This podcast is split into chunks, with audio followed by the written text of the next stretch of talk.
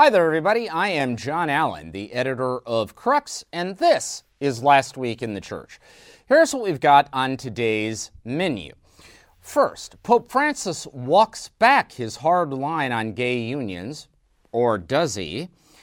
Then, uh, the Vatican takes a big hit in a UK court.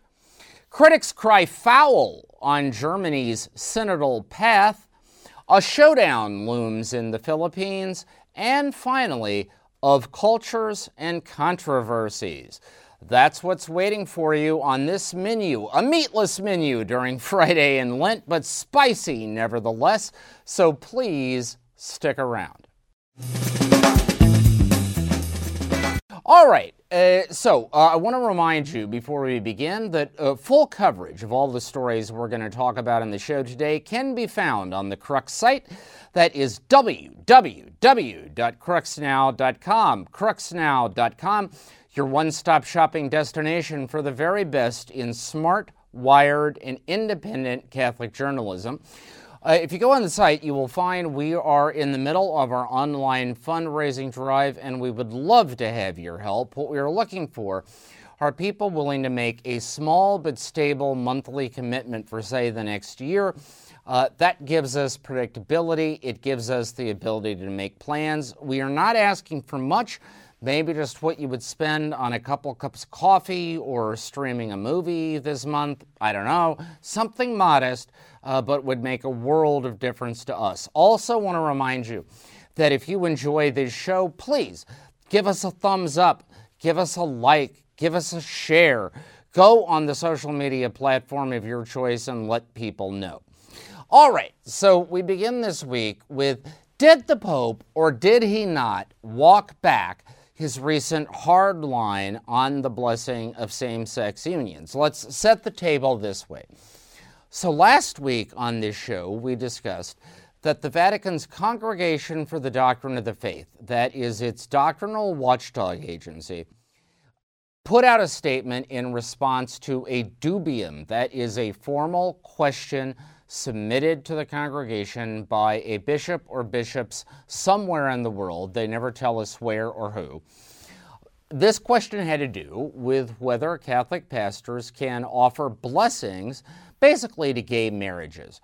Uh, that is, when uh, two people of the same sex enter into a lifetime commitment to one another or stable relationship, can a Catholic pastor bless that union? The answer given by the Congregation for the Doctrine of the Faith was no, uh, on the grounds that Catholic teaching about marriage, classic Catholic teaching about marriage, says that it, marriage is a relationship between a man and a woman that is for life and that is open to new life. And it occurs within the context of the church's sacrament of marriage. Obviously, gay unions don't fulfill those requirements. This response was approved by Pope Francis. So it was reported around the world as Pope says no to blessing same sex unions. Now, uh, that came out early last week. However, uh, last Sunday, uh, which was two days after you and I spoke last, Pope Francis gave an Angelus address. That's his traditional noontime address on Sundays, uh, in which he talked about the proper pastoral attitude the church should have uh, to people, you know, who in various life situations. And what he said was uh, number one, uh, that the wrong way to approach these people is with what he called theoretical condemnations. Uh, and then he said the wrong way is also claims of legalism and clerical moralism. Now, that was taken in a lot of quarters as the Pope sort of trying to distance himself from the doctrinal congregation's statement. Then, uh, early this week, uh, the Pope essentially re upped uh, all the current members of the Vatican's Pontifical Council for the Protection of Minors. That's the uh, Vatican department Francis created in 2013 to sort of be the tip of the spear on reform in the clerical sexual abuse scandals. But uh, in addition to renewing everybody, uh, he also appointed a new member Juan Carlos Cruz uh, of the nation of Chile. Now, Cruz, famously, is a victim of Chile's most notorious pedophile priest, Fernando Karadima. In addition to that, Cruz is also an openly gay man in a long term, stable relationship with his partner. Uh, Francis is well aware of that. Uh, the two have discussed it at some length. Uh, and so the Pope's choice to appoint him to an important Vatican position was also read in some quarters as the Pope trying to distance himself from the hard line on blessing gay unions. Now, what are we to make of all of this?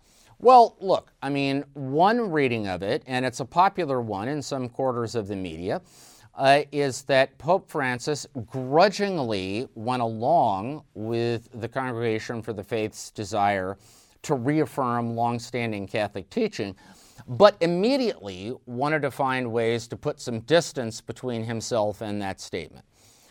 Okay, uh, and that is a plausible interpretation. Another interpretation, however, uh, is that Pope Francis, in his own mind, sees no contradiction uh, among all of these things. That is, uh, he would clearly and emphatically affirm the Church's traditional teaching on marriage but as a pastor with long experience in the trenches, he would also clearly understand that lots of people are not going to live that ideal 100%. Uh, and the church still needs to show them compassion and respect and outreach and dignity. So that even if we can't technically bless something, we certainly can embrace the people in those situations pastorally in every way we possibly can. That, to me, is also uh, a plausible reading of the facts. Uh, make of it what you will, but that's the situation. Pope Francis clearly uh, has signed off on a reaffirmation of traditional teaching. He has also clearly advocated and practiced himself a kind of pastoral outreach that moves beyond that traditional teaching. All right. Secondly, the Vatican takes a big hit in a UK court. We have talked previously on this program about the London financial scandal that the Vatican has been facing in recent months. Basically, this involves the purchase of a, a warehouse owned by the Harrods department store in the swanky, posh London neighborhood of Chelsea, drawing upon funds uh, that came from Peter's Pence, that's the annual collection around the world from ordinary Catholics to support papal activities and that was engineered by the Vatican's Secretariat of State. Uh, this scandal blew up uh, a year and a half ago. Uh, it became clear that there was something hinky uh, about the way in which these, uh, these purchases were made. Uh, and the way in which the Secretary of State had kind of insisted on an emergency loan from the Vatican Bank to try to finance the deal. Now, what Vatican prosecutors have tried to suggest uh, is that two Italian financiers, uh, one who was involved in the initial purchase of 50% of this property, and another who was involved in an attempt to purchase the remaining 50%, that both of them essentially defrauded the Vatican, pulled the wool over the eyes uh, of officials at the Secretariat of State, uh, overcharged for their brokerage fees on the transactions and essentially were running a con. Uh, the Vatican recently requested that uh, courts in the United Kingdom seize the funds of one of these financiers, Gianluigi Torzi, uh, who whose base is in London, uh, and essentially hand him over for prosecution. Recently, a court, uh, a judge uh, in the UK examined these allegations, ordered Torzi's funds unfrozen, that is, restored to him, denied uh, any request for prosecution, said there were such omissions and misrepresentations in the filings by Vatican prosecutors that it raised questions, serious questions, uh, as to whether there was actually any criminal offense here. Here's what this judge really had a problem with, and frankly, it ought to bother Vatican prosecutors too. His problem, the judge said, was that every contract that authorized payment to Torzi was approved by Venezuelan Archbishop Edgardo Peña Parra and Italian Cardinal Pietro Parolin. Those are the top two officials at the Vatican Secretary of State. They reviewed these contracts, they approved them, they signed them. So, if there was anything irregular going on, according to this judge, it wasn't a con being run by Torzi, but it was either a mistake in judgment or a criminal act by the senior leadership of the Vatican Secretariat of State. In other words, this judge has now put the ball back in the Vatican's court. What he is saying is that there is, if there is something criminal here, it isn't the problem of the financier who simply honored his contract. It's the problem of the guys who approved and signed those contracts. Remains to be seen whether the Vatican's criminal justice system will pursue that suggestion with any kind of criminal inquiry or ultimately charges against the top two officials of the Secretary of State, who, among other things, signed the paychecks of the prosecutors and judges involved in this process. Uh, all right, third, critics cry foul on Germany's synodal process. Uh, two years ago, uh, the Catholic Church in Germany announced that it was going to launch not a synod, which is a formal canonical process under church law that comes with its own rules, but a synodal process that is a widespread consultation of bishops, clergy, religious, and laity in Germany to try, uh, try to chart a way forward from the damage imposed on the church in Germany by the clerical sexual abuse scandals, which have been almost as intense in Germany as any place in the world. Maybe you could make an argument for Ireland being more intense. Maybe, maybe Chile, maybe the United States, uh, but certainly Germany would be in the top five. Uh, and the, the idea of this synodal process was to try to figure out how the church can recover the, the kind of pastoral capacity, the moral authority that had been lost as a result of the abuse scandals. So, this uh, highly intricate and lengthy synodal process was adopted, and it is now rolling out, ready to make. Uh, they're closing in on their final recommendations. Uh, and it turns out that the synodal process has addressed a wide, wide range uh, of issues in the church, such as the role of women and the possibility of women's ordination, uh, Catholic teaching on homosexuality and gay marriage, uh, the, the, the, power that laity ought to have in the church, the power that, that other players ought to have in the church, and on and on. Uh, in other words, it has expanded far beyond the initial idea of a kind of focus on the clerical abuse scandals to become a, a sounding board, if you like, a platform for discussing much broader reforms uh, in the church. Now, uh, while that has enjoyed majority support uh, among the participants in the synodal path, there are a number of influential critics right now who are objecting and essentially, their argument is if this was really about recovery from the abuse scandals, why did it take more than a year to even hear abuse survivors uh, in the synodal path? Why wasn't that front and center?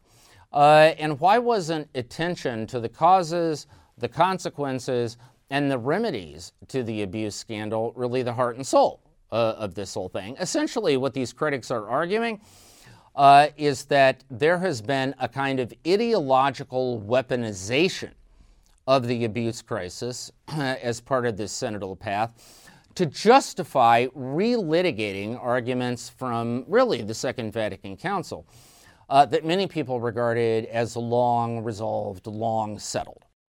Now, that is, it should be made clear, a minority position but it is certainly one that is being voiced aggressively at the moment, uh, one that is being listened to in Rome. Remains to be seen what will happen with the recommendations of the German synodal path once they arrive here in the inter- eternal city. Uh, by the way, if you want full coverage of this controversy, uh, Crux's own Inés San Martín has a two part series on it. You will hear the voices of these critics that I am describing. I recommend it. It's on the Crux site, cruxnow.com, cruxnow.com. Finally, well, not finally, but next, uh, a controversy looms in the Philippines where uh, President Rodrigo Duterte is now threatening to use police power to shut down Catholic churches during Holy Week. Uh, the Philippines have imposed a new series of measures uh, related to attempting to stem the spread of the coronavirus that it bans public gatherings for the next little while. Meanwhile, the church in the Philippines has said that they are going ahead with Holy Week liturgies, although they will limit the number of people who can participate. A spokesperson for the Duterte government recently said if necessary, they will send cops in to shut these churches down. Now, this comes against the backdrop of what has been a long running civil war uh, in the Philippines between the Catholic Church and the Duterte government. Duterte is a nationalist populist whose signature policy is an ultra violent crackdown on the drug trade that so far, according to most estimates, has resulted in about 30,000 extrajudicial killings. That is, killings of suspected drug traffickers and other petty criminals, no legal process, no trial, uh, just dead in the street. Uh, that has brought vicious condemnation from human rights groups uh, and also from the Catholic Church in the Philippines. Recently, prominent Catholics organized a new political faction to try to challenge the Duterte dynasty in next year's national elections. Uh, the irony here is the Philippines is, by most measures, the most Catholic country on earth. It's the third largest Catholic country on earth after Brazil and Mexico. It has levels of faith and practice that are off the charts. Uh, it is palpably, pervasively, ineradicably Catholic. Uh, and yet, a president who is defying the Catholic Church uh, on virtually every front enjoys, well, according to one recent poll, 91% support. how you square, you know, how you put that square peg into the round hole uh, of the Philippines is frankly beyond me. What I would say is Pope Francis just appointed a new Archbishop of Manila uh, to take over from Cardinal Luis Antonio Tagle, who is now here in the Vatican. Uh, that new Archbishop of Manila, I would suggest, faces arguably the most complicated and challenging job description of any Catholic bishop in the world right now. Finally, of cultures and controversies, if you were to Google the key terms Catholic and controversy for the past week, you would come up, and if you were to do that in three different languages Italian, German, and English, uh, and American English, I want to emphasize, uh, you would come up with three different results. In Italy, you would find the most popular item has to do with uh, the attempt to reopen a church in Potenza, which is in the Campania, the southern part of Italy, that has been closed since 2010 when the body of a 14 year old girl who had dis- disappeared in 1993 was discovered there. And the question was, how had it been able to remain in the attic of that church for 17 years and never be previously discovered? And church officials claiming no knowledge uh, of how it had gotten there or what had happened. In Germany and Austria, you would find it was the Pope's declaration on same sex unions and the kind of massive blowback that has generated in German speaking Catholicism, including a number of bishops disowning it, the German Bishops' Conference referring to it as a mere opinion, and a group of thousands uh, of priests in Austria signing a petition in opposition. And in the United States, you would find that it had to do with a petition with almost 25,000 signatures demanding the resignation of Archbishop Joseph Naumann of Kansas City, Kansas. He's the chair of the U.S. Bishops' Pro Life Committee because he suggested in media interviews that President Joe Biden should not refer to himself as a devout Catholic and should not receive communion because of his pro choice policies. Now, here is two points about these three controversies. One, there is always controversy in the Catholic Church. Uh, the Catholic Church is a wildly raucous global family of faith of 1.3 billion people scattered in every nook and cranny of the planet, and some of those Catholics are always upset about something. One of my favorite lines ever written about the Catholic Church comes from the novelist John Sandford, who writes the Lucas Davenport series of detective novels. Davenport is a Catholic from St. Paul, Minnesota. And at one point, he's trying to explain the difference between Catholics and Pentecostals to a fellow cop. And what Davenport said is here's the difference Holy rollers scream about Jesus, Catholics scream about the bishop. And that is what we do. Uh, we are constantly screaming about one thing or another bishops have done. However, what we are screaming about is often dependent upon the culture we come out of.